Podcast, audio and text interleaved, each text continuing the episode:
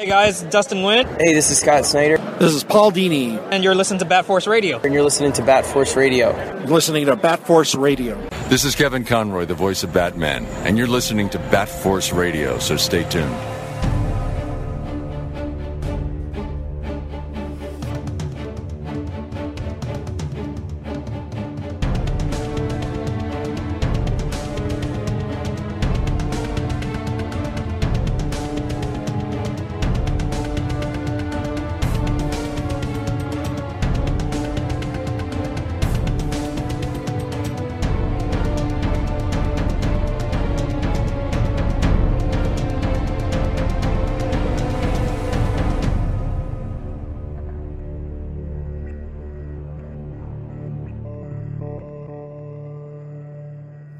Welcome back to Bat Force Radio. Thank you again for spending your comic time with us. We've got Grandpa Batman here in Texas. Howdy, it's hot as hell. yeah, uh, Texas, hot. It, yeah, man, can't imagine how you doing over there. I'm doing well. I'm doing well. I'm staying inside the air conditioner. Okay, well, that's about all the time we got for you, Gramps. Uh, Thank this you. week's guest is an Eisner Award winner who has had her writing hands in the worlds of Hawkeye, Black Widow, Jessica Jones, Captain Marvel, the X Men, and Deadpool, among many others. In addition to currently ongoing titles like Black Cloak at Image Comics, she will debut a new lineup of the Birds of Prey in a new series for DC Comics in September, as well as the one that has most of my attention, a horror adventure series called The Cull, beginning August 16th, also at Image Comics. Welcome to the show, Kelly Thompson. Thank Yay! you so Thank thank, you, you, so much. Thank you so much. I have to say, oh, it's one of the best intros I've ever had. Well, I appreciate that. Uh, Well done. Made it all myself. Yeah, very nice. I I approve. Well, that's that's a good way to start off with mutual approval. We can uh, it can only go down from here. Excellent. That's how I like to roll. Yeah, it's good. So, how are things in your part of the world? Where where is your part of the world? Good. My part of the world is Portland, Oregon. It's hot here too, but not nearly as hot as Texas. Thank God. Um, it's I think it's Probably like warmer than Canada. yeah, I probably got it on YouTube. But yeah, I think we're around 80. It's pretty hot for Portland, but um, you know, we're we don't really have we have AC window units, so if we're smart about it, like how we, you know, keep the shades drawn and you know, if we if we play the game with the house and the sun, we can stay cool pretty much most of the day, but uh it's uh it's a it's a sad game. I feel like every topic we're talking about, I'm just immediately drawn into like the dark side. I'm sorry, I don't know what's going on Saturday night. I'm like, We've- I'm we've like, I guess our- our we nature. shouldn't have we shouldn't have broken the planet. I guess like every path we're taking me down. Uh, I don't know. I'll, I can probably find something dark for Barbie if we want to go there. So Oh, uh, Oh, anyway, man. anyway. there, there, there is some dark about Barbie. Jesus, did you ever watch that show, The Toys That Made Us? Oh, the toys that made us is so Oh. good. It's yeah, so that good. episode they did on Barbie, like the guy that designed the body bought uh, a mansion in like the Hollywood Hills or something, had it turned into a castle with a moat around it and a sex dungeon in the basement. Jeez, people are crazy. And then there was that lady that was I don't know one of the heads, and she had that human skin sculpture thing draped over a chair beside her, and no one talked about it. I don't remember that at all. Oh, go watch it again. It haunts my maybe nightmares. We didn't. Maybe we didn't get through the Barbie episode. We might have to go back and look. Um, Yeah. I It's- I don't. it's worth I it. feel like we Man, watched them people all were because they're all so good, but I do not remember skin on. on a Maybe you blocked sofa. it out. Maybe. on the skin. yeah, or else it gets the nose again. Well, let's see what Uh, other dark sides we can find. Uh, we like to yes. start off with people with getting their origin story. So I want to get into your origin story in in writing in comics. What was that first thing that uh, that you remember, whether it was as a child or whenever, that made you realize this is what you want to do? Because you had a a history in the world of comics before becoming a writer. So how did all of that come about? so I wanted to be a writer from when I was really little. Um, one of my early memories is being like six, maybe five or six, and writing a little book about mermaids. And I then stapled it all together with like a construction paper cover and I like cut out a circle from the construction like made my own die cut book at like 5 or 6 because I not only wanted to write this thing down but like I wanted to share it with people. I wanted to have it so it was very like that's what I want to do early on. I did discover comics when I was very young in the form of Archies that I could get at the grocery store, which I would beg my mom for. And I was in love with them. And I don't even think I really understood why I loved them so much. Like they were just sort of there. And then I just, it's the thing we were talking about before about if you read comics as a kid, it's just innate, you know? And so mm-hmm. I'm very grateful that I discovered that when I did, but it was, it wasn't until I was a teen that I actually found comic stores and the monthly thing and like floppies and the whole world of comics. It, it didn't happen until I was a teenager. And it came about like many people of a certain age because my brother and I, my younger brother and I saw the X Men the animated series and we loved it. And then he came home from the mall one day, jumping up and down, going, "It's the girl from the cartoon! It's the girl from the cartoon!" And he had uh, Uncanny X Men 290 with Storm on the cover. Mm-hmm. And that became my first floppy comic. And I was a goner. That was it. You know, I'd been wanting to write all that time, but and like you know you thought oh okay i'll write novels and then at some point you get an awareness of like oh people write tv and people write film maybe i could do that or well, that seems really hard and and it was when i found comics again as a teen it just clicked it just clicked into place like that was it and not that I wouldn't do other writing, but like that was the one. That was the one that just like really made sense to my heart and my head. So that's how I uh, got in. Wow.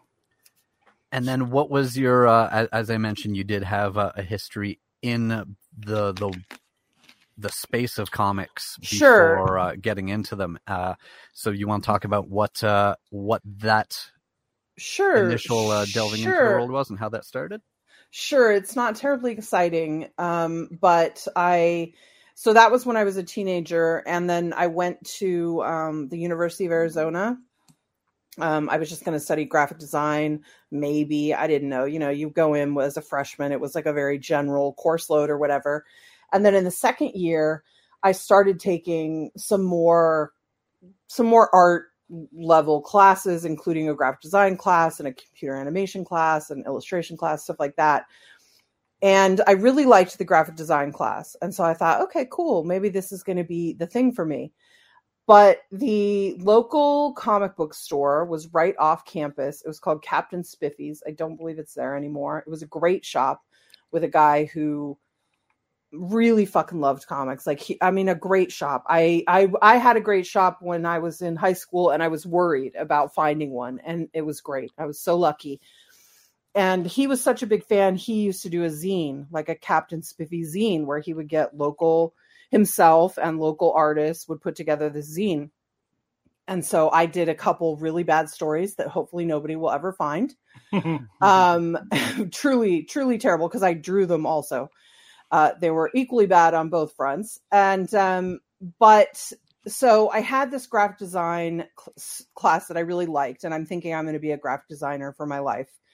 And I, we had this assignment that I really liked, which was to design a like a logo and concept for a drink, an alcoholic drink.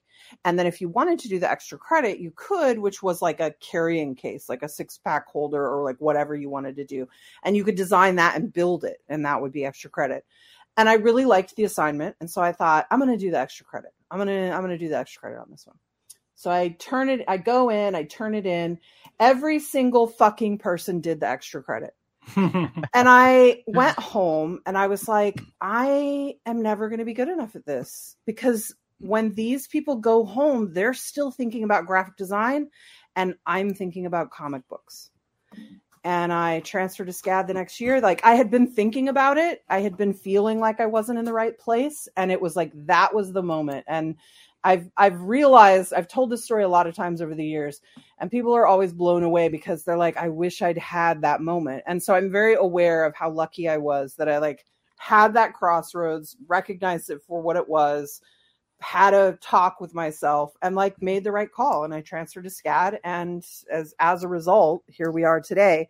uh, there were a lot of annoying, frustrating years in between that point and this point. Um, I uh, I eventually I lived in LA for a while and worked in architecture in admin, not as an architect, obviously. I then moved to New York and I worked in more architecture out here out there and um, eventually I began blogging in like 2007 to 2009 and that was when I got tapped to do some work at CBR and Comics Should Be Good that turned into doing reviews for Publishers Weekly and writing for other sites like Lit Reactor and stuff like that. And but you know, because I started in sort of comics criticism and essays and podcasting and everything, I got a really big dose of harassment like Really? right out of the yeah, right out of the gate when I was starting up. I think 20 I think 2009 was when I really started blogging big time on comics should be good and comic book resources and stuff and um, yeah, I mean the ha- the harassment was incredible. I mean the things people said, it was uh, it was horrific, and so I just really went super shields up.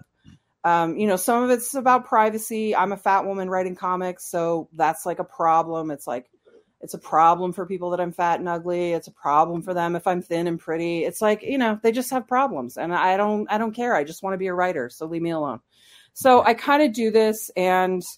I feel mixed about it. I think I miss out on a lot of really cool shit, and that bums me out. But it also gives me some peace of mind. And, you know, like a lot of times you hear about, like, I, I do think that people who are sort of uh, sort of tread water around my similar fame level where you're famous sort of in a niche way in a niche industry that doesn't really afford you any protection but does mean some guy can just look up your house on Google Maps. Like it's, you know, it's it's anxious, it's anxiety inducing. So I I do step back from it a little bit.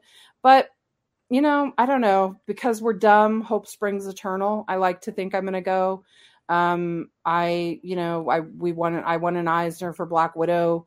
I didn't get to go to that ceremony because it was COVID, but you know, if I ever get nominated for an Eisner again, I'd like to go. So, you know, I'd like to break down some of these walls, but if I'm honest, I don't know. I don't know.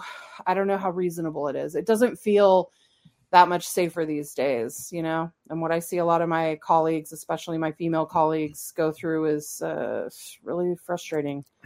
Yeah, it does seem to be in general, uh, females in any field get uh, much larger levels of harassment for you know, for whatever it is they're doing. Uh, the the craziest thing I saw in recent memory was when the second Last of Us game came out. Uh, L- Laura Bailey got death threats to herself and her family because the character she voiced did something they didn't like in the game. It's crazy, man. It's it's really upsetting. It's really upsetting how you know, whatever. It's like it's the thing I was saying before. It doesn't really feel good out there. It feels like everyone is tense. It feels like there's not enough money, there's not enough jobs, there's all this anxiety around all these things. Not nobody has enough health care or mental health care. And like people are snapping and people really are. I mean, a friend of mine who's not a woman is getting it, it- some death threats so bad that the FBI is involved. Like, Holy. I mean, are you kidding me? Like, it's it's it's very upsetting. It's very upsetting to me when even if you're angry with a writer, and that's fine. Like, you know, I've been plenty angry at writers and artists and a million creators for things they've done or not done over my lifetime, and I'm sure I'm not done being annoyed with them. But when you're prioritizing fictional things on paper, I don't care how important they are to you, over actual people's lives and like sense of mind. I, I mean, I, I'm sorry. Like, you know, we just talked a lot about how comics aren't superheroes, but a hell of a lot of them are. And I don't know what comics you guys are reading, but those are not superhero actions. These are bad things. Yeah. It's Yeah. really appalling. You run into that on social media as well. You know, you Oh, yeah. occasionally find a troll that comes up on our our account or our own personal accounts, and you know, people are really uh, brave behind digital Yeah. digital Yeah. platforms. But Hell yeah. you know, I don't know. It's crazy. Um, It's hard. It's hard because I think, you know, to take it back to what I think we'd rather talk about is, you know, I just started writing pitches. I made a few connections, um, mostly threw the podcast. Honestly, that was where I connected the most with other sort of reader writers and editors that that like we would have a really good rapport, and so they were pretty open to, um, you know, sort of seeing a pitch from me or like Kelly Sue DeConnick through my name at some editors, like, hey, you know, she's looking to break in and whatever. And that got me a few little offers or offers to pitch for like shorts and stuff like that. And, you know, you just start chipping away at it. That's how it went. I didn't ever go to a con. I mean, I went to one when I was 17, but I didn't ever go and network at a con or go to any of those like bar meetups or whatever. I didn't do any of that stuff. So I'm certainly a measure for you can do it without doing all of that stuff. Like I did it almost entirely from home. Um, I think until I got signed by Marvel Comics, I hadn't met in person, face to face, a single person in comics except for Sophie Campbell, who she and I had become friends. And so when she came to town once, we met up for dinner or whatever. So, like, you can do it the way I did it. I think you can do it faster if you are more willing to like go out and shake hands and kiss babies and go to cons and do all that. But it can also be expensive and hard. So, you know, that's, I, I think I'm a little bit of a sign for people who don't have maybe those opportunities, like that it can be done. But, you know, you got to do everything else right. You got you got to have some really good ideas. You got to turn in your work on time. You got, you know, all the other stuff has got to work in order for people to take that chance on you. Yeah, um, I always love hearing origin stories like that and finding how people, you know, first found their path, but then made that break into the profession. I mean, it, it blows my mind because, um, you know, we we interviewed um, artist Travis Mercer in our previous episode, and you know, it's a lot of hard work. It's a lot of going against the grain when people are i mean i'm sure you probably in every step of the way had people saying no no no no no but you had to keep going forward because that's where you knew your path had to be you Yeah. know i love hearing that story Yeah. um and you know the cream always rises to the top you know the talent and the hard work will always you know bring out the the people that are wanting to do it and have I- to do it I do say to people like some of this is luck, man. Some of it is luck and being in the right place at the right time and all of that. But what you have to do is you have to do everything in your power so that you're ready when the luck hits or when the opportunity strikes. Like, yes, you should, you know, the more charming and likable you are, great. That's going to come in handy. Can you do it without hmm. being charming and likable? Yes, you absolutely can. Is it way, way harder? Yes. So work on your social skills, work on all of that stuff. And don't forget to write pages or draw pages if you're an artist. Like you just have to keep going. I do think that having an origin story like mine, where I can point to a moment where I realized I was on the path, the wrong path, and like made an effort to reorient myself onto the correct path, I think that helps with the stuff that you come up against later because there's just this there's there's an ability to look back and go no I, they're not wrong. I already did this. I already had that moment where i had that crossroads and i was like oh shit. Everything i'm on the wrong road. How far down this road have i gone? I'm on the wrong road.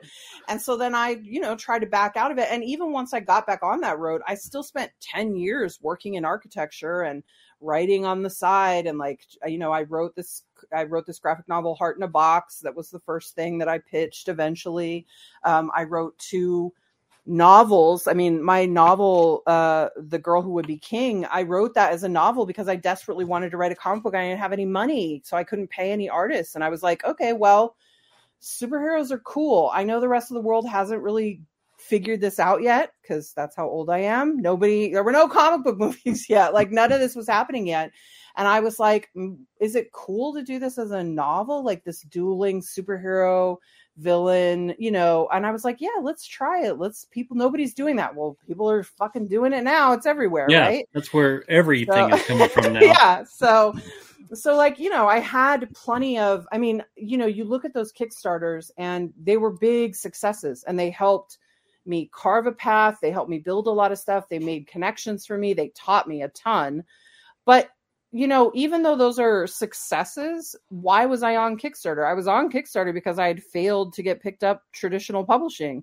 Everything I gave them, it was always a little to this or not enough that, or, you know, it's like, well, we like that it's, we think it's YA, but it's not YA enough. Or we like that it's violent, but it's too violent. You know, it's like, it was always something. And I was just like, so, spent so much time trying to like force my square shape into these round holes. And like, finally I was like, eh, let's just do it on Kickstarter. Like I got to get this career going. And so Mhm. I did it and those were big successes there and they helped, you know, keep the ball rolling to roll into what's next. But you know, freelance writing is uh it's a hard weird journey where there's a lot of sort of new evolutions you have to, you know, go through. But it it is in the end i think it's good for comics that there are people that come into it from so many different backgrounds like you did you know uh, having gone through graphic design and then the the, the architecture world uh Kian Tormey was a graphic designer before uh, he started drawing comics. Uh, but the episode before this, we had uh, Mattson Tomlin on along with Lieberman. Mattson writes and directs movies, and now he's doing comics. And you know, we have John Ridley now. Uh, you know, uh, I think he's an Oscar winner, and now he's writing Yeah. like Black Panther and Batman comics. And it's it's great for comics that we have people coming in from uh, from different backgrounds. It's not just everyone isn't just you know one of us nerds that grew up reading comics, and you know they have uh, life experiences and other things. Yeah, I think I think you're right that it's actually a really beautiful thing about comics, but I do think that part of the reason it is that way is because comics are so unforgivingly brutal. It's, you know, if you could just if you could just make a great living doing this with a reasonable amount of hours, so many more people would do this and not escape to other things or people who came from other things and tried this would do this for longer because it's really beautiful. And especially for people who are writers i feel like you know writers in films it's like I don't know. I, I haven't been through this, so I can't say it for sure. But as someone who has written some screenplays and has been given a thousand tons of advice about that industry and how it works and how it is and whatever, from someone yelling at me on the internet straight up to my manager, like eh, from from running the gamut of that, it's that the screenwriter has no power. You if your only power is when you're selling the script and you're getting your money, but like you unless you're someone who's engaged in that process with them because you're the writer director or something like that, it's like you're maybe never involved again after you get paid. But like on a comic, it feels more collaborative to me. I'm Yeah. in it with the artist until the end. Like hopefully we're there together, you know, typically because artists' jobs take so much longer, writers tend to come in first and build first. But in the ideal scenario, you and your artist are there together at the very beginning and you're there together at the very end, you know, arguing over a a, a panel and a word balloon or a whatever, you know, and you're figuring it out together. And I think that collaboration is what makes comics so much more special. You know, um, even in television where writers have a lot more power than in film, it's not like it is in comics, you know, and that, and yet, and I loved writing prose, but prose is such a singular thing and it's fun to like only have yourself to rely on and to think about it like that. But let me tell you what, there's no Christmas morning all the time when you get an inbox full of pages from a brilliant artist when you're writing a prose novel. So you got to find another thing to keep you going. Like, like I can't tell you how much it helps you get through, you know, script five or whatever when you're seeing art come in for three and it's so mind-blowingly cool and fun and you're like okay this is why we're doing it you know it helps you helps you stay in it Well, let's keep talking about that uh, kind of process with uh, the that collaborative effort because I want to talk about the cull.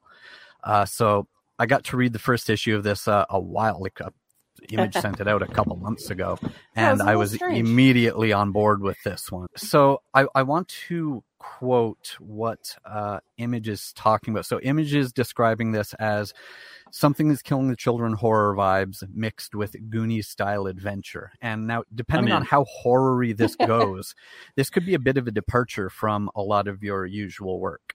Uh, what were the inspirations for this? Where did the cull come from? Well, Goonies is definitely one of the inspirations. Um, all our a, it's a much more grown up Goonies though. That's the only reason I worry about that. Um, these are like eighteen year old kids, not Yeah. you know thirteen And- or twelve or whatever. Troubled 18 year old kids.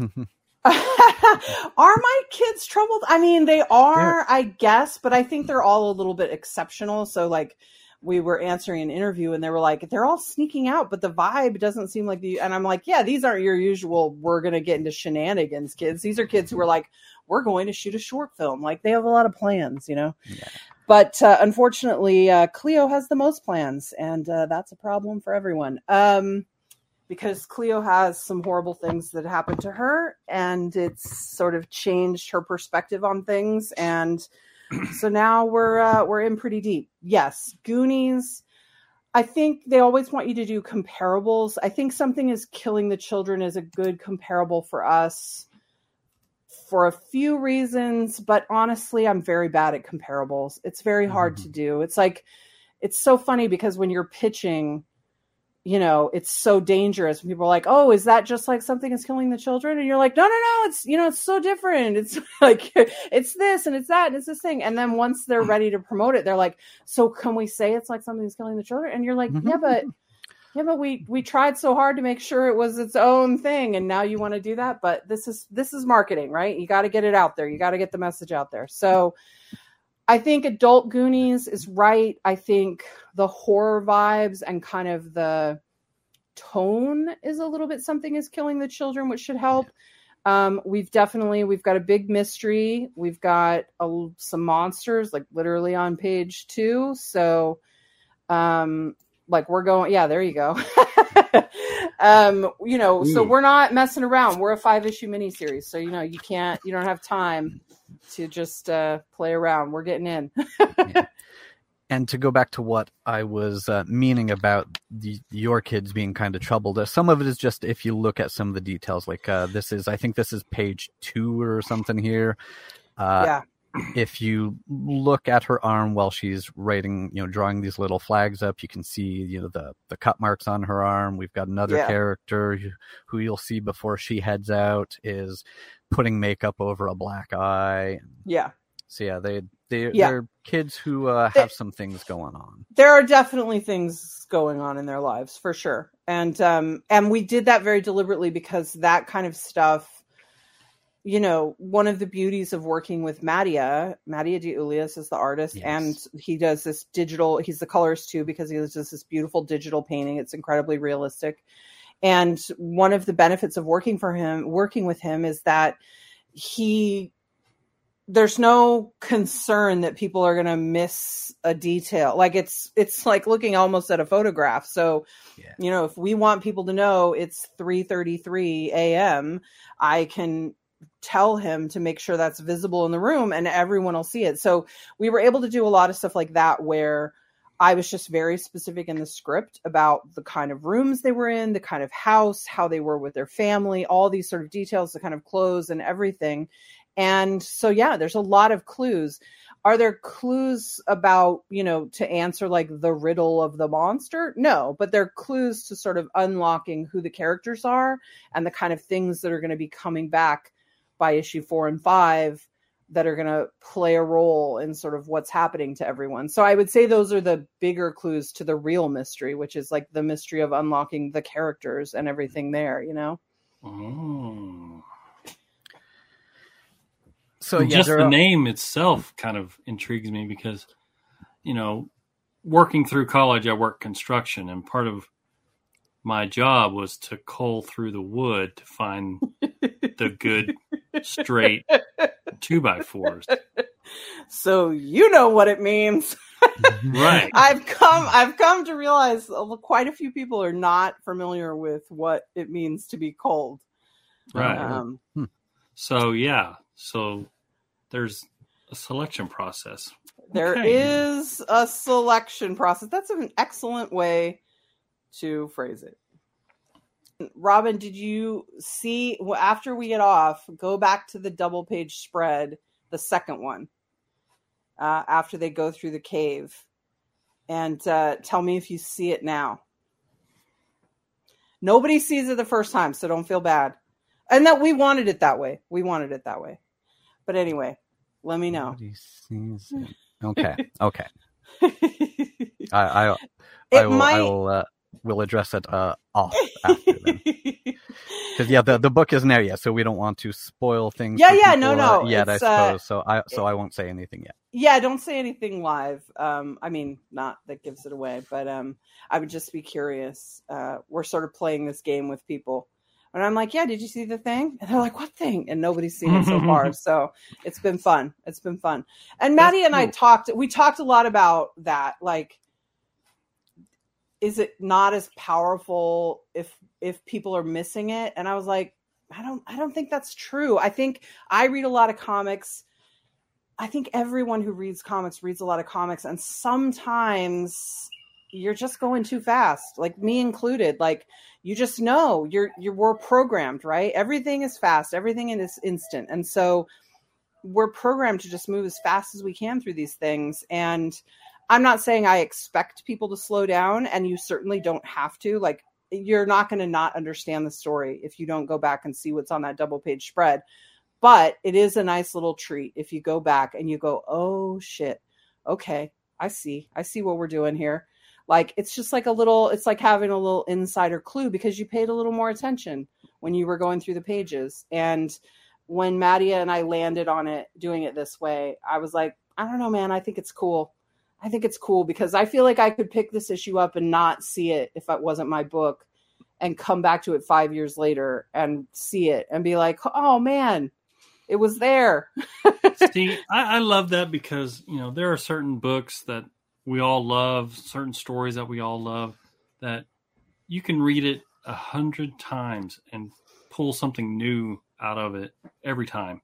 yeah So, yeah, you don't have to just you know show everything all at once. I, I like Yeah. I like the you know if you didn't tell me right there that there's a little Easter egg, you know, who's to say I would not notice it the first time? Now I'm going to specifically yeah I look for did it. I did but- ruin it for you that's your Well- punish that's your punishment I, I will I will take that as long as I know and I know now that I really need to study these pages and I love that. Yeah. I I love looking through when I know a writer and an artist every panel means something. Yes. That is Well, very as- much what Maddie and I are doing for sure. Yeah. I mean, I As- as can't far- I can't tell you every panel is Yeah. like equally important, but yeah, it's we're being very deliberate in the things we're doing for sure. Cool. As far as the uh, the impact, if people miss the thing or not, just to to give you an insight on that. If what you're talking about is what I think you are, then I did notice it the first time, but I I could I could I it, it it could be a different thing. I could be a dummy who thinks they're smart. So I don't know, Uh, but we'll mm, we'll, we'll find out later. I doubt that, but I'm very impressed if you saw saw it the first time. That's that's great. And I mean, I I'm figured there would. I that it's not the thing. well, is Sarah? I I could private chat you here. We could do that. That's funny. Okay. Oh, but then Gramps will see it. Never mind. oh yeah, That's all right. anyway, this will intrigue people, if nothing else. They'll be like, all right, well, I got to know what stupid thing is on this double page spread. Have you ever seen that joke about, um, God, I think I saw it on Twitter a million years ago, but it's like, po- you know, $6 for the antidote to the poison. Ten dollars I charge for the moist towelettes you need to use the poison or to clean your hands after the poison, and then I charge twenty dollars for the book that explains why I poisoned everyone. And I just thought that shit would work on me, man. I need to know what, why, why did this happen? So, um, yeah, you never know. As far as that uh, bit of marketing that we talked about with the comparison, you can't go wrong with comparing anything applicable to something that's killing the children. It's so popular right now. It is one of Oh, my yeah. favorite comics. And but is there anyone that doesn't love Goonies? Uh, you know, I mean, I don't, the- I don't the- want, the- I, I don't want to meet them if they don't like exa- Goonies. even even even the Bob's Burgers episode, the Goonies episode on that. But uh, it's it's funny that we're in the time now where you can see how many people you know in our age group who grew up watching the Goonies are now out there making things because you get these Goonies tribute things like the the Bob's Burgers episode a few years ago. Mhm. There was an episode of Goldberg's that was uh, a Goonies tribute. So Yeah. it's uh yeah, cool seeing that, you know, how much more people who grew up at the same time we did, how much more they're doing than I have done out there making things. Yeah, but honestly, like I just I'm just sort of excited. Like I mean, I think you're a little bit talking about a thing my partner Adam and I were talking about recently, which is just that like it's not just that we've been watching a lot of really incredible television in the last weirdly, I would say I would say it started for me last summer. I saw White Lotus season 1 and then season 2 pretty close to each other we saw Andor, which blew my mind. We saw Severance, which blew my mind. Oh yeah, Severance. We saw Silo, which blew my mind, which I've read Wool, and i had these huge expectations for it, and I was just like every day, like beating myself up, like, oh, it's not going to be that good. Just like, just don't be upset about it. It's a really great novel, like blah blah blah. And then it was amazing. it was so good. I couldn't believe it. it's It it's rare for my mind. adaptations to work well. Oh, man, I've I've really come around on adaptations a little bit because um Good Omens is one of my favorite Yeah. books. I've probably read it 20 times. But that and the adaptation was great, but I found Yeah. myself really bored by it because it was so hmm. authentic to the book Yeah. that I was just like, I would just rather read the book. And that was one of the first times that ever happened to me, which where I knew the source material and loved the source material so much. And then I was worried about the adaptation. And then they did everything right. And I was sort of not fulfilled by it because, and it was the first time I really realized that I am looking for something, a change in the adaptation. I Yeah. am looking for you to really find those ways. And i don't want to i don't want to shit on the good omen stuff especially because i'm very excited to see season two Yeah, because I'm- that's ma- that's through it. material that's material i've never seen before or read Yeah, before. All so new stuff. so the fact that it it could be so authentic to one a book i totally loved and now i sort of get a spiritual successor to it through the tv show is exciting. So i'm not trying to shit on it. I i'm just trying to say that it was the it was a realization for me that I am looking for an adaptation to do something different because I want them to look for those avenues in which changing to a new medium can do something different with the material. Yeah. wh- wh- where they otherwise what do i want? Right otherwise i've already seen it you know what i mean? But it truly did not happen for me until good omens and i couldn't figure out why i was frustrated by it and then i was like oh this is it. It's a secret third thing over here that i didn't even realize because you know we just spend most of our life being irritated that these adaptations aren't good like the source material Where is Tom Bombadil? yeah, yeah, exactly. so anyway, so that was a big that was a big moment for me. Um, but yeah, we've watched all and I said to Adam, I said, well, I don't want to say that like our generation is well, we're better. That's why I'm seeing a golden age of television. It's not that, but it is that it makes sense that some of these ideas feel so right to us because they are being created by a lot of our peers.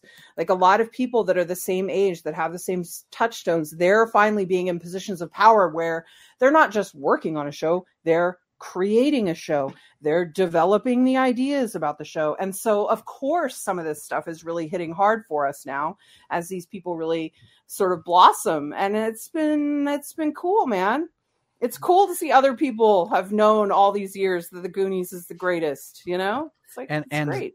and then the generation that will spawn from this one like and imagine what inspirations will come from the shows that we're watching now in this time where TV has made this change from being 26 episode seasons to Mhm. you know give people a thing to watch once a week for 30 minutes to now it it is becoming uh, a, a 10 or 13 episode season that is about telling a story and hmm the people that that has brought to it like uh Yeah. you know well my my favorite thing like I've loved The Last of Us for 10 years and I've played it so many times I could tell people the story just from memory Mhm. and then the the series that did what we talked about took that and elevated it you know there were Yeah. surprises for people who knew it well Mhm. and they were all done really well Yeah, I'm not really. I haven't played last. I try not to play games because I don't get my work done if I do that. So I try not to get too involved in Mhm. video games, um, which has not worked with Marvel Snap, by the way. Let's not talk about that. Um, but uh, yeah, I try not to get too involved. But it, I heard that a lot. I heard similar sentiment to that a lot. That um, that it really um, respected the original material and like really brought it, but that there was a lot of there were a lot of surprises and and and sort of smart innovations within it. yeah and uh, that that comes from you know the the people involved like uh, Craig Mazin. He did uh, Chernobyl. Yeah, and uh you know he has loved Last of Us since it came out too and that was why he wanted to uh, to make this and yeah the it's the people that are involved in making the things and now we'll have to look forward to the people who are inspired by these shows and these comics uh, making things in the future yeah, it's gonna be it's gonna be interesting. I mean, for as much of it as I get to see, did did you uh did you watch Yellow Jackets we loved it.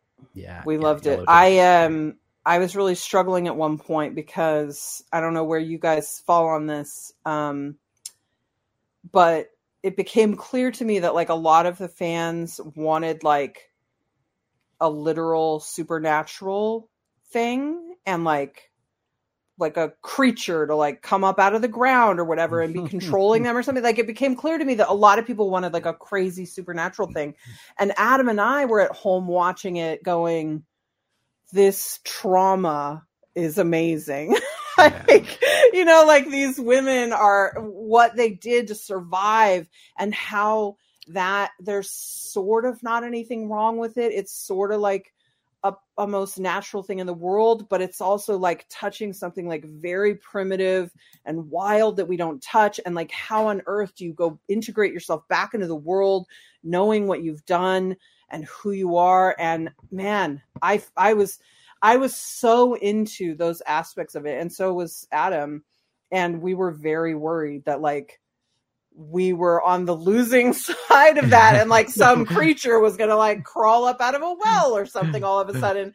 And i was very relieved as i was seeing season 2 sort of i mean i'm not saying they can't still do that if they wanted i guess they Oh, could sure. but it was very much pushing toward my version of the show which i think is so important and so unusual and rare especially to see women when we get to see them young and then also letting them be like normal women of a certain age. Like it, god it's so rare. And then to cast it with those incredible actresses The it's just been like crazy. a smorgasbord of wins. It's like yeah. just win win win. I love it. Yeah. All these uh you know women well i guess half of them maybe you could describe as you know sort of affluent and successful but they're sort of wearing these masks yeah and Totally. pretending that they aren't secretly dead inside Yeah.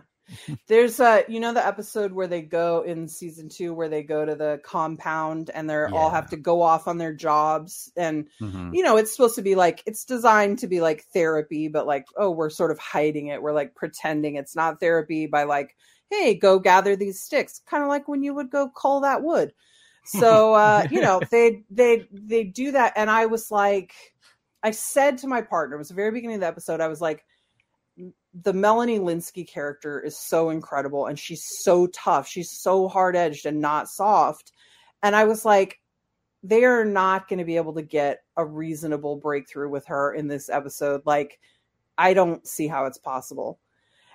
20 minutes later, I'm in tears apologizing to the episode for because doubting they it. gave her a lamb because they gave that worked so well Yeah. between the script and what she was able to bring to it. I was blown away. It was incredible. yeah It was incredible. Truly great stuff. Truly great writing. Truly, truly great execution. um, very cool stuff. And uh, I want to talk also about uh, another group of uh, largely traumatized women. Uh, the, the the next comic uh, that, that, that you're bringing up is I uh, do Birds love of Prey. trauma, and I do love women. Groups Uh, of them.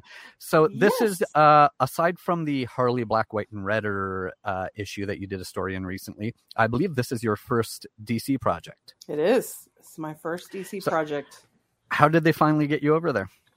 My contract ran out.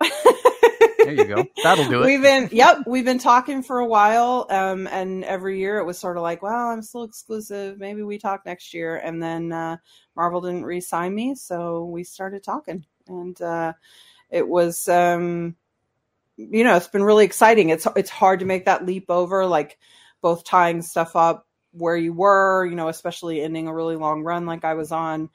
Um, it's a little more emotional baggage than I sort of would have thought, like to negotiate and then starting something new somewhere else. Where, I mean, certainly I've read tons of DC comics in my life, but having been immersed in Marvel for the last, you know, seven or eight years, uh, I've kept up with some stuff, but you know, you feel way out of your depth when you've been playing for the other team for a while. And so, there's a lot of going back and reading a lot of stuff and checking out like not just like bo- reboning up or boning up on characters you maybe don't know as well as you should but there's also just trying to read the current books and like get a feel for what they're trying to do and what they're interested in and like you know trying to slot your stuff into that as you think it can fit.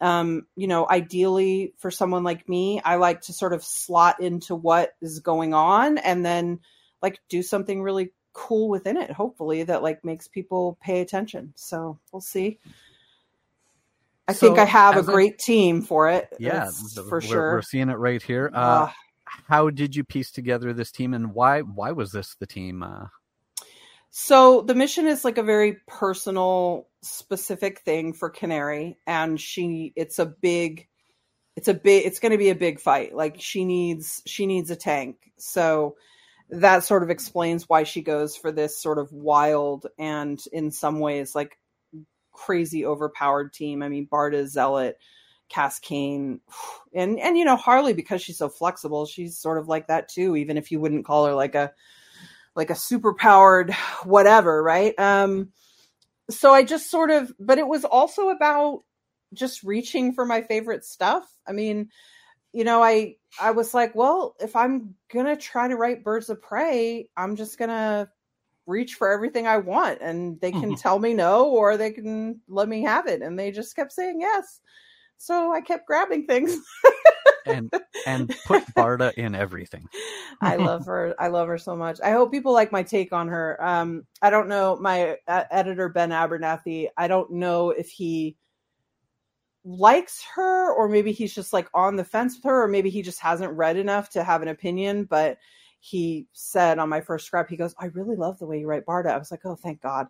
Like you don't realize, like you know, it's. uh I talked to someone. I talked to. I did an interview just yesterday with two guys who'd read the first issue, and of these poor guys because they're the first people I've gotten to talk to outside of the circle who've read it, and so I was like, I was jumping all over them like.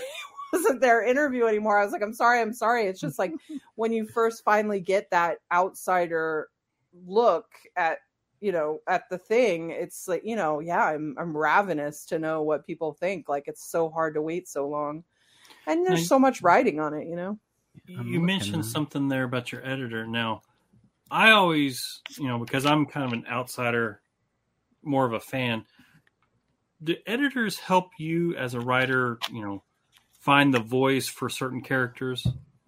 Do they give you feedback like, no, I think they would respond this way, or do they just let you find your own voice with some characters? i think i think for the most part they let you find your own voice i think it's certainly something where writers can be pretty sensitive about that i would suspect i know i would be so probably when they try to get someone to adjust they probably are pretty careful about it and wear kid gloves like finding clever ways to say it like does she really say y'all i don't know about that like um but i will say that you know because i'm me and i don't know if that means i'm anxious and lack confidence or if it means I'm incredibly conscientious.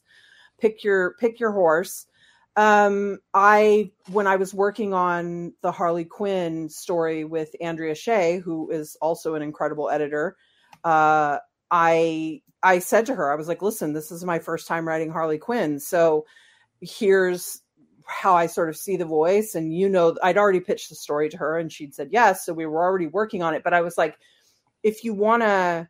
I'm open to. Com- I specifically said to her, "I'm open to comments about if you think I'm not getting the voice right. Like, I think I'm going to tweak it. This isn't final, final, but like, here's where I'm settling in. And like, if you see problems, and like, that was a really good instance. It's why I tell this story where she was like, I think you're really close. She was like, I would say more yas instead of yeses or yours, like Y E R, like her slang. Like she does that a little more. And I was like, oh, that's a really good note. And so I put like a few of those in where they really worked and it totally helped. It totally helped smooth out the voice. So, you know, I feel like voice is one of my strong suits. Um, part of that is because I think I'm pretty good with dialogue. Part of that is because I do a lot of reading and prep. I like to be well prepared. Um, so I don't worry about voice a lot, but it was one of my big concerns in moving over to DC because I know even for the characters that I'm super boned up on, there are still much bigger blind spots than there usually are with Marvel. So yeah, I want help, but I think that's probably a writer editor like it probably depends just in every scenario like even with ben he hasn't really been he hasn't said anything about like getting Harley's voice right. Now, that's probably because I already onboarded the things I had done with Andrea. And so like we'd already I'd already sort of addressed that. But like, you know, he hasn't noted that anybody else's voice felt off or something. But oh, here's a good example. Sorry, this is too many stories.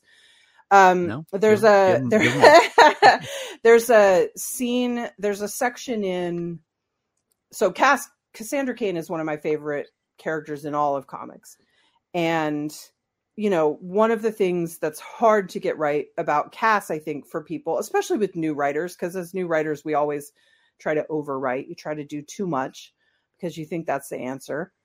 And Cass is a really laconic character. She doesn't speak a lot. She's a woman of action. So you really have to have the real estate and you have to create those moments to give her those cool moments because she's probably not going to deliver a rousing speech, you know?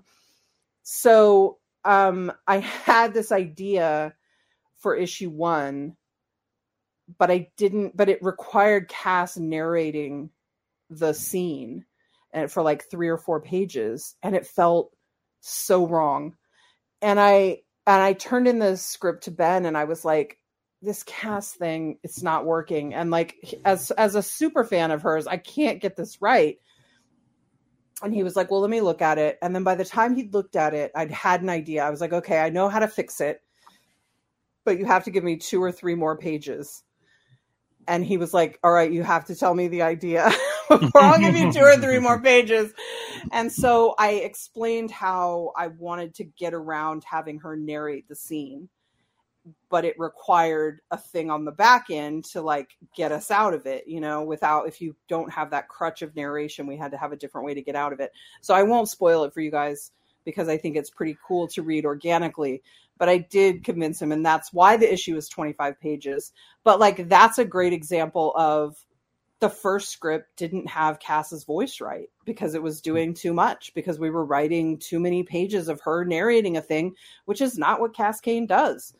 And so, you know, we could have just cut the scene and done something different if he hadn't been willing to give me the pages. Like it never would have gone to print the way it was on the first draft when we were still trying to figure that scene out. But I am really glad that that he and DC were willing to go to bat for the other pages because I think it was the best possible scenario and it turned into a cool thing. And it and it ends up having the effect like with the guys I talked to yesterday, where it felt like a tiny little mini story within the larger story. So that's always fun. Very cool. Now, Barda in particular, I think, has been in some really cool books just in the last few years. Uh, is there anything uh, in particular that have you read any of the recent stuff to uh, to to get into uh, that headspace? Well, I guess I only for sure know you're talking about Mister Miracle, which I love. Yeah. Yes, I yeah, love yeah, it. That was so really good. good. So good. And uh, I mean, I don't think our take is exactly the same, just because you know they're a little different. What Tom's Oh, doing yeah, there is yeah. a little Yeah, different. different but but I wouldn't say you wouldn't recognize her. It's similar. The sort of simple, short answer. She just sort of says whatever's on her mind. She doesn't really care what other th- people think. Like, yeah, that's that vibe. and uh, I, I really liked her too in the other Tom uh, doing her in uh, DCeased uh, War of the Undead Gods. That was a, a completely different take. You know what? I don't know if I've read that one. I've read a bunch of the DCeased, but not all of them. And I have to say, I've read a lot of Tom's stuff. I feel like I would remember her Barda, his Barda. I might have to seek that out. Yeah, so the throughout DCeased there are three main chapters of it, uh, and uh, War of the Undead Gods is the the third and final main chapter. But uh, yeah, she's uh, she and Scott are uh, a big part of that one, and it's it's a, a really cool and really different uh, version of both of them than in Tom's very uh, obviously very different story. Yeah, I'm gonna go. uh You know what? I have read some of this. I recognize some of it. I'm gonna go look that up when we get off. Yeah, and I'm to keep looking for this Birds of Prey issue. I'm looking. I don't see a PDF of it yet, so I don't know why I don't have that yet. Oh no, you probably don't because the funny thing was when I was talking to those guys and I was getting so excited, and then it came out during the conversation that they didn't have colors. And I was like, honestly, I'm relieved because I don't have colors, and I was wondering why you guys had it before I did, or the final colors at least. Yeah. know. So, so yeah, so that PDF hasn't gone out yet. If they're still waiting on colors, I'm sure. Gotcha. Uh, I think that it was just our first sort of PR bit we were doing, so they wanted to give these guys a chance. Cool, Um, cool. But they really liked it, so that's good. And now uh, I wanted to just touch back, uh, get kind of a, a broad strokes thing on the two books that we talked about a lot here. So if people are thinking about checking out the Cull, what can they expect as a as a story diving into that one? I think it's a it's an adventure story with sci-fi fantasy stuff in it and horror stuff also. Um it's all it's always very hard for me to to put myself my stuff under a certain genre because I really like to mash up genres.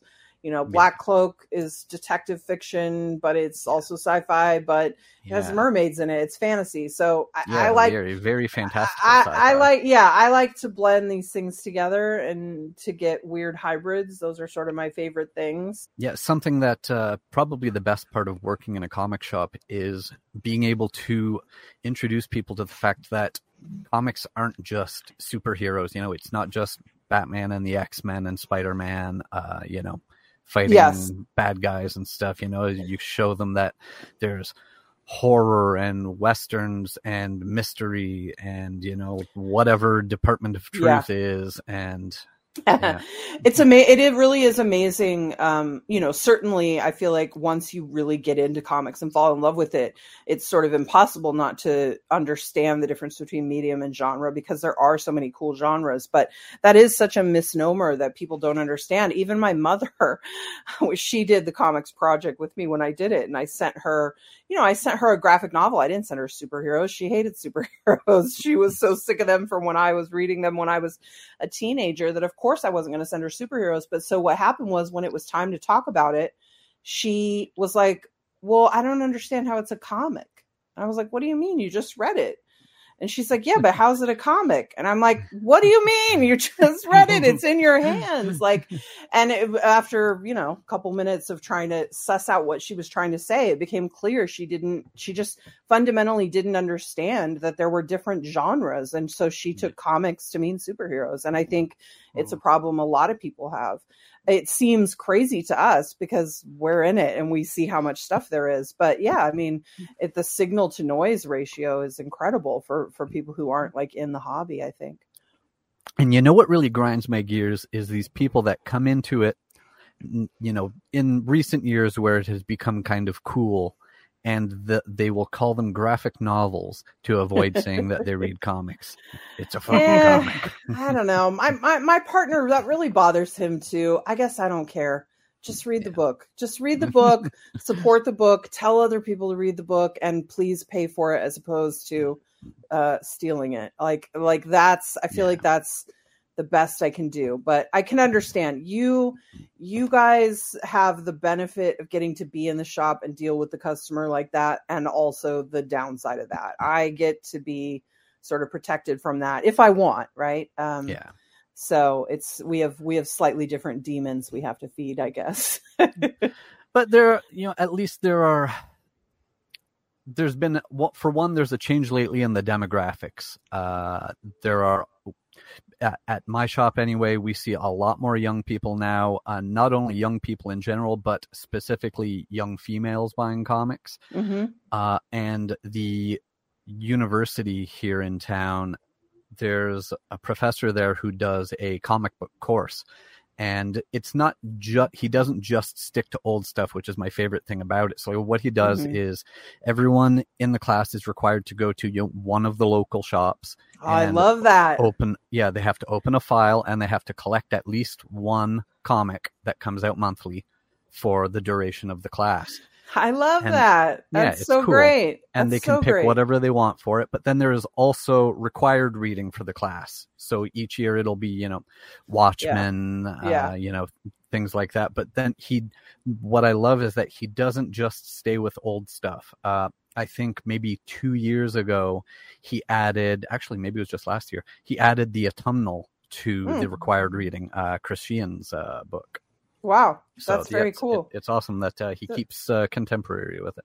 I mean, listen, you can already tell he's keeping contemporary by literally asking people to go to a Mhm. comic to go into a comic shop to like have that experience and then to keep going back in it to follow and track the way a story is told. I think that's awesome.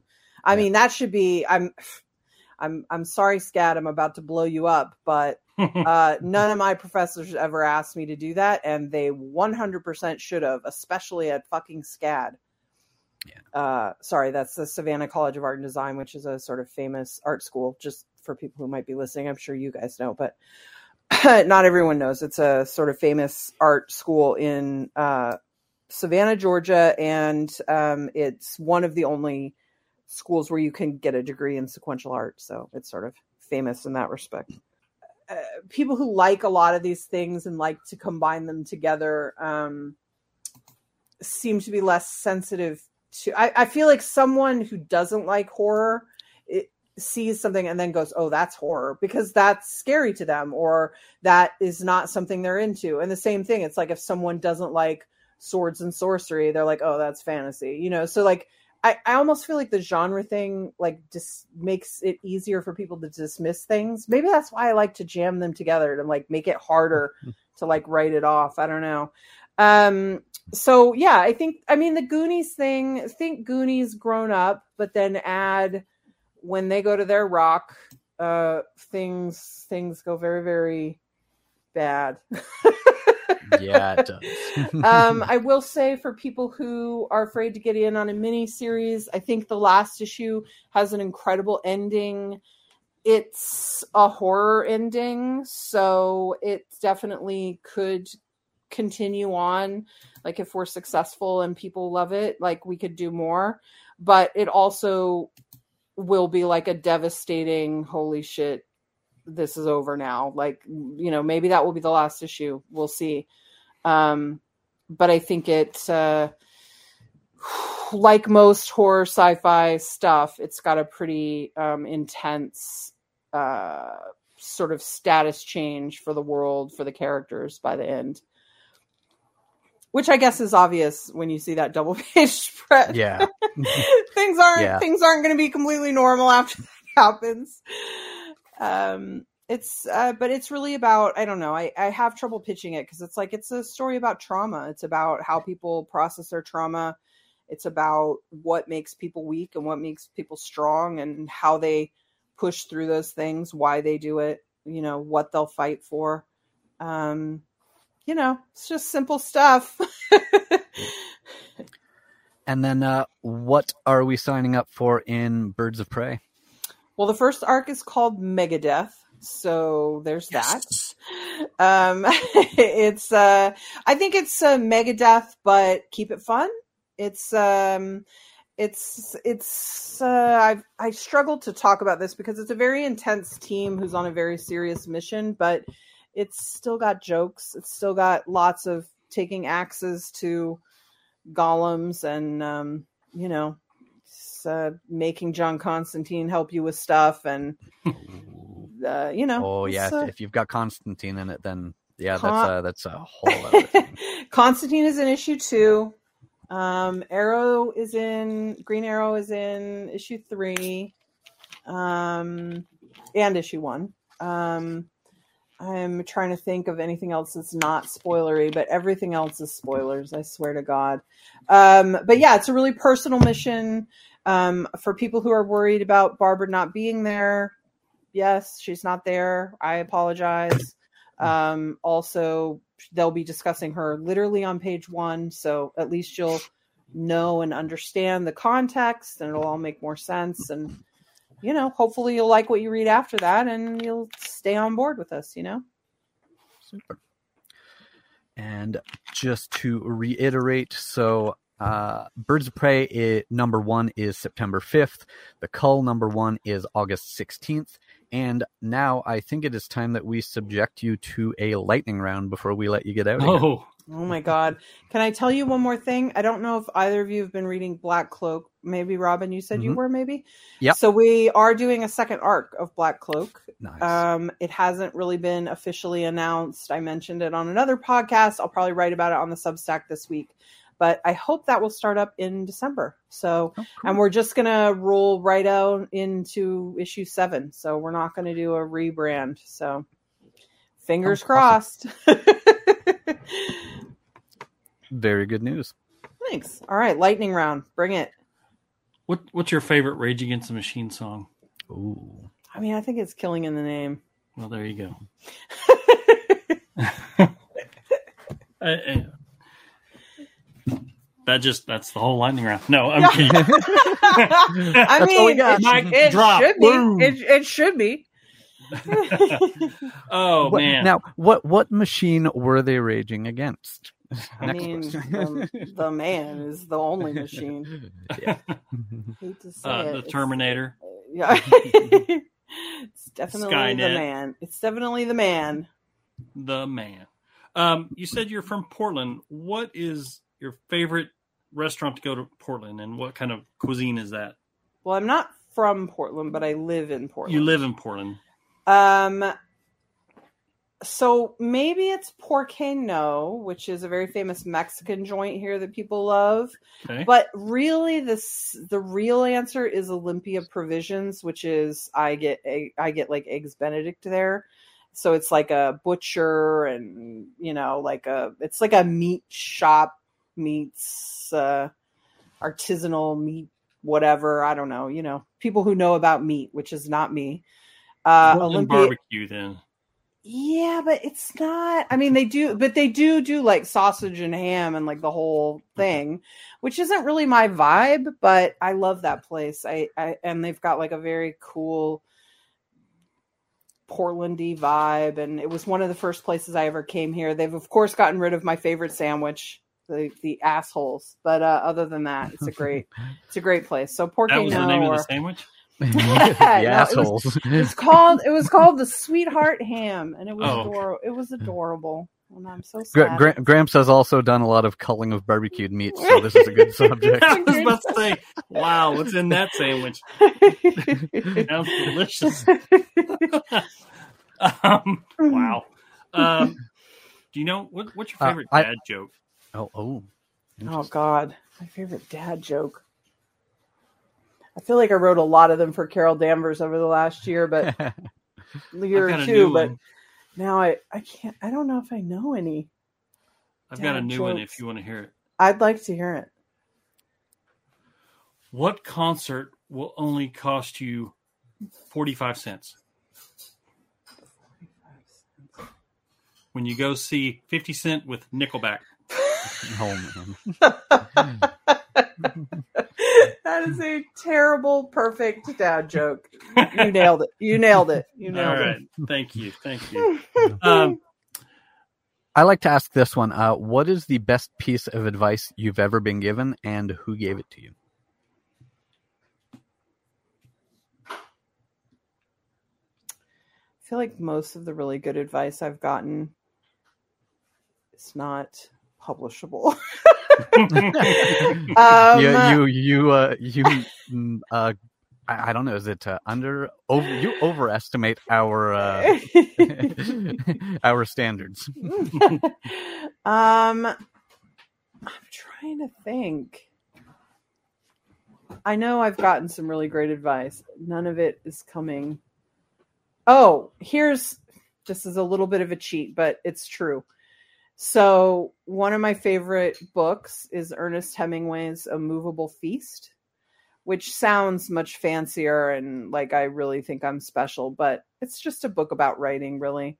And he gives a bit of advice that writers everywhere still use today. I saw it just the other day and they actually credited it to him, which is never stop writing at a good stopping place. Always stop writing at a bad stopping place. When you're in the middle of the flow, when you know exactly where that paragraph, that sentence, that chapter, that scene is going, you're excited about it, like that's the best time to stop. Because starting is the hardest part. So make it easier. Hmm. Uh, I found it to be very, very true. And it's also incredibly hard to follow because that's not when you want to stop. You want to stop when it gets hard because then you're like, oh, it's time for a break. It got hard. No, wrong. Wrong instinct. Perfect. okay. um, what's your favorite snack when you're in the flow of writing? I don't really, it's not really convenient to snack when you're in the flow. Oh, you don't have like a little bowl of Skittles or No, because M and M's then or anything. Yeah, I mean anything that is going to get on your hands, like I don't want on the laptop. But I will say I'm very fussy about like having coffee or whatever. Like there's almost something sort of ritualistic about the coffee or a chai tea or something like the having the coffee cup or like the takeaway mug. Like it's a very weird thing that a lot of people who talk about coffee talk about, but I don't really have anyone explain why why it feels good, why it brings comfort. I don't really understand what it's about, but I would say that for me is more of a thing than than food. Okay. Um, I often forget to eat for a really long time, and then and then feel sick and make horrible mistakes, like a like a child. oh, I forgot to eat all day. Let me eat this block of cheese. That seems wise. No, these are bad choices. Anyway, do you have a Do you have any pets? we I do. We have two cats, um, Monarch, uh, the Monarch, and Clive Warren. They are adorable, perfect animals who uh, are amazing, and I would die for. They're also a huge pain in the ass. we have adopted some stray cats. Um, Oh. One, one in particular, my boyfriend has adopted. He's called Pushy, and um, we can't really bring him in the house because my cats are little. Our cats are little divas who've never been outside and who have their brothers. They have this bonded, perfect relationship. We can't bring this outdoor stray that we're taking care of inside. He's gonna just destroy them and destroy the house, but it like bums us out. So it's been like a weird thing we're doing. You said your cat is named Clive Warren. That's a very specific name. It Can is. you go into that? I I will because it should be a great story, but I've never figured out how to tell it the right way. So the monarch is named after um uh the monarch from Venture Brothers, and Cl- Clive is named after. So Ricky Gervais had a podcast hmm for a while. Do you guys know this? hmm so one of and and for a while that podcast they did an animated thing which Yeah, is probably where we saw Yeah. it on hbo So yeah, so that's the one that he did with Stephen Merchant and Carl Pilkington. yes so carl pilkington uh, the round-headed buffoon carl pilkington he talked about that he saw a terrible movie with his wife or girlfriend or whatever and he's like i that I don't know what they're thinking. These movies they make, and they're like, okay, so you pitch us the movie, and he pitched the most insane, stupidest movie you've ever heard of. And then when he was casting it, he said he wanted Rebecca De Mornay. Now, no offense to Re- Rebecca De Mornay, who's a fine actress, but like, was she the hot actress on everyone's mind in whatever five years ago when I watched this uh, thing? No. Um, and then he wanted Clive Warren, who of course isn't a fucking person. He meant Clive Owen. He can't even get this right. And so, yeah, that's our cat's name. And if you guys can figure out a way to tell that somewhat charming, weird, specific story that's better, please let me know because I've never figured it out. it's it's The- just the too easy- weird. It's so weird, you know? The easiest way to sum it up might just be tell people Carl Pilkington. Now, see, that kind of circles back to the story about the poison because now I wanted to know the why. yeah, yeah. Most cats don't have two names like that. So, okay. Yeah, no, he's um he's special. Um we we I don't know. We're it's one of those things where sometimes you realize you're really just trying to entertain yourself, right? like like that's my partner and I thinking we're very funny, you know. Oh, little inside jokes for us. Meanwhile, Clive's like, "Man, I gotta live with this name." Sorry, All man. cats But at least, yeah, at least we didn't name you Riblet, which was on the table. So be Riblet. excited. Be excited about Clive. You weren't named after food. Yeah. Okay, uh, I want to ask one other thing here. So we talked about uh, uh, TV. I want to get into comics. If uh, if you could tell people one comic to read if they haven't read it, what would that be? Oh man, I mean, it's yeah, we put you on the spot for shit. it's te- it's tempting to say Saga because I just think it's such a universal. I mean, you guys work at a comic shop, Yeah, you've seen. I mean, and, it's and it's back now. Yeah, well, and it has something for everyone, and it's really sort of long ranging. I feel like it's, yeah, I just, to me, Saga is very much like when I look at myself and go, oh, maybe combining all these genres is shooting myself in the foot.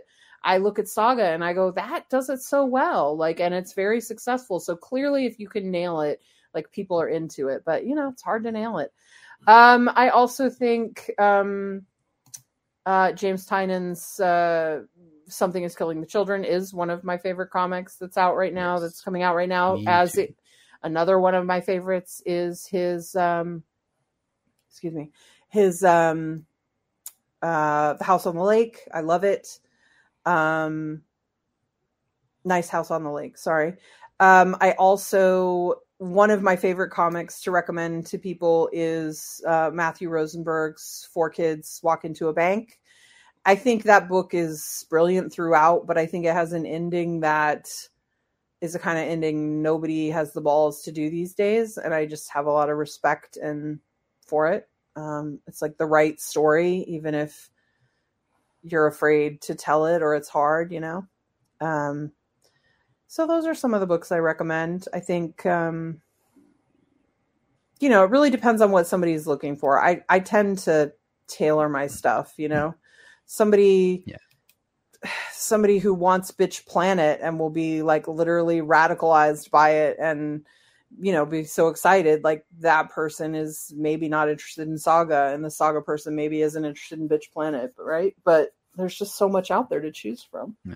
And if you like things like uh, Four Kids and and Rosenberg stuff, uh, definitely uh, look at uh, what's the what's the furthest place from here yes uh, from him and Tyler Boss. yes That's very really good, good, too. very good i think you see ads for it in i think i think it's in both black cloak that comes out this month and Cull i think um Oh, cool. yeah, we're big fans. We're big fans over here. Um, I also think not to leave out my friend Ed Brisson. He's got a t- new title, um, "The Sins of the Salton Sea." That's very cool. Um, that's from uh, shit. Is that AW A- AWA? I forget. I get them all confused now. You guys probably know better than I do. I think I've got it here. I can probably answer that. Uh, Salton, where did I just see it? Mm-mm-mm-mm. It's making a liar of me. I'm not going to find it Okay. I without without taking way too long. Oh, it's okay. Yeah, but it Anyway. it sounds. I I think you're actually right about it being AWA though. Yeah, yeah, I'm there it is. I, I do yeah, see yeah. it. Yeah, yeah, one of five uh, AWA. But I also have to say, like, if I was if if I was giving something to someone in mainstream comics right now too, did you guys read Spirit World? Alyssa Wong's Spirit World. That's some of the best introduction of new characters I've seen at Big Two superhero stuff for a long time. I think it's incredibly smart. That Xanthe is an incredible character right out of the gate, and like pairing them with Constantine and Cass Cain in a sort of spirit, sort of supernatural story. It's it's very smart. I really like it. Yeah, and it's a a cool uh, sort of movement uh, within DC, letting Yeah. that happen, having the bringing these characters on. Uh, I believe that was uh, Jessica Chen's initiative. uh, Yeah. to do that. Yeah, yeah. It's hard to lose her now. I'm. I'm yeah, uh, yeah. She's she- going. She's what going to? Is she going to like TV and movies or something? Or- I don't know. I don't. It's. I don't know where it is, but it's a loss. Whatever it is. I mean, I'm Yeah. sure it'll be a gain for wherever she goes, but for us, it's a huge loss. I'm particularly mad at myself because we were really trying to work on something over the last couple of years, and it just didn't happen. And now, who knows? I might never get a chance. My loss. Well, maybe maybe she'll come back. Yeah, maybe. We can hope. She'll be like, I had too much money in those other industries. I wanted to come back and humble myself. That, that's exactly what will happen. anyway, Can Well- we plug your website and how people can check out more of your work? sure. With social media so broken and nightmarish, uh, really the best thing to do right now is go to the Substack. Um, it's 1979 semifinalist.substack.com. And um, you can sign up for a free newsletter there just to make sure we don't lose track of each other. Um, I'm pretty low key on the newsletters unless it's like, you know, a promotion of something and then maybe you get a few more than you want. But and then um, we'll be turning on the paid stuff again soon, actually in August. And so there will be a lot of fun new content in addition to just sort of the free newsletter. But if you don't have the bandwidth for paid content, it's okay. The free is just a good way to keep in touch, especially with everything going on. I am on Bluesky and Instagram and stuff, but you know, it's like look for me under Kelly Thompson and you'll probably find me. But the best way is the best way is something we can control that is uh, not going to be taken away by a child on a whim. Good times. And I- I i wanted to ask for a while the the name, the 1979 semifinalist. It's, it's your name everywhere. It is. It is. Um, when your name is boring like Kelly Thompson, everyone gets to social media before you do, and you have to uh, think about some branding to do. So, uh, 1979 semifinals originally comes from it's a song from a jazz trio band called the Bad Plus. Uh, that I discovered when I was fairly young, living in Los Angeles, and I'm a huge, huge fan of them. And I even went and asked them if they would mind if I used this, and they were cool with it. Little did they know how famous I was going to become. No, uh, Jokes on them. uh, um, so, but what I think it is because you don't just do something like that for your whole branding of your identity unless it's more than just a song. Um, I use it as just like a keep trying, keep trying. We're all semifinalists, right? Like you're semifinalists until you're not. Like just keep going, keep keep pushing. Just keep swimming. Yeah, Keep calling. There you Yeah. go. yeah. Keep calling uh, the people right out of your way. It's uh, it's great, great, great situation. So the Cull is coming. Birds Yes. of Prey is coming. Check them both out. And if you haven't, Black Cloak, check Yes. it all out. And you've got lots of other stuff to. And for anyone just listening to the audio version of this, I just want to point out that uh, Kelly's avatar is Jeff the Shark. That is Yeah. probably the only wholesome thing that has ever happened on this show. oh, and there will be a new Jeff print print Jeff in shops in October. So And Uh, when are we getting the venomized, carnageized Jeff that's just slaughtering everyone? no. He just wants to play fetch in the park, man. He doesn't want to. He doesn't want to Unt- hurt nobody. Until he gets a symbiote on him. No, that's we did it in that ven- extreme Yeah, Venomverse. that's that's you're- what I'm yeah. saying. He still, he still wanted to just go to the park. This Yeah. is my answer, and I'm sticking to it. missed, missed opportunity. Oh, come on, five pages, Uh. shorter than you think. but anyway, that's the stuff. That was Kelly Thompson. Thank you for being here, Kelly. Thanks so much, guys, for having me. I had a great time. Thank you. Thank you. And this was Bat Force Radio, and we will see you next time.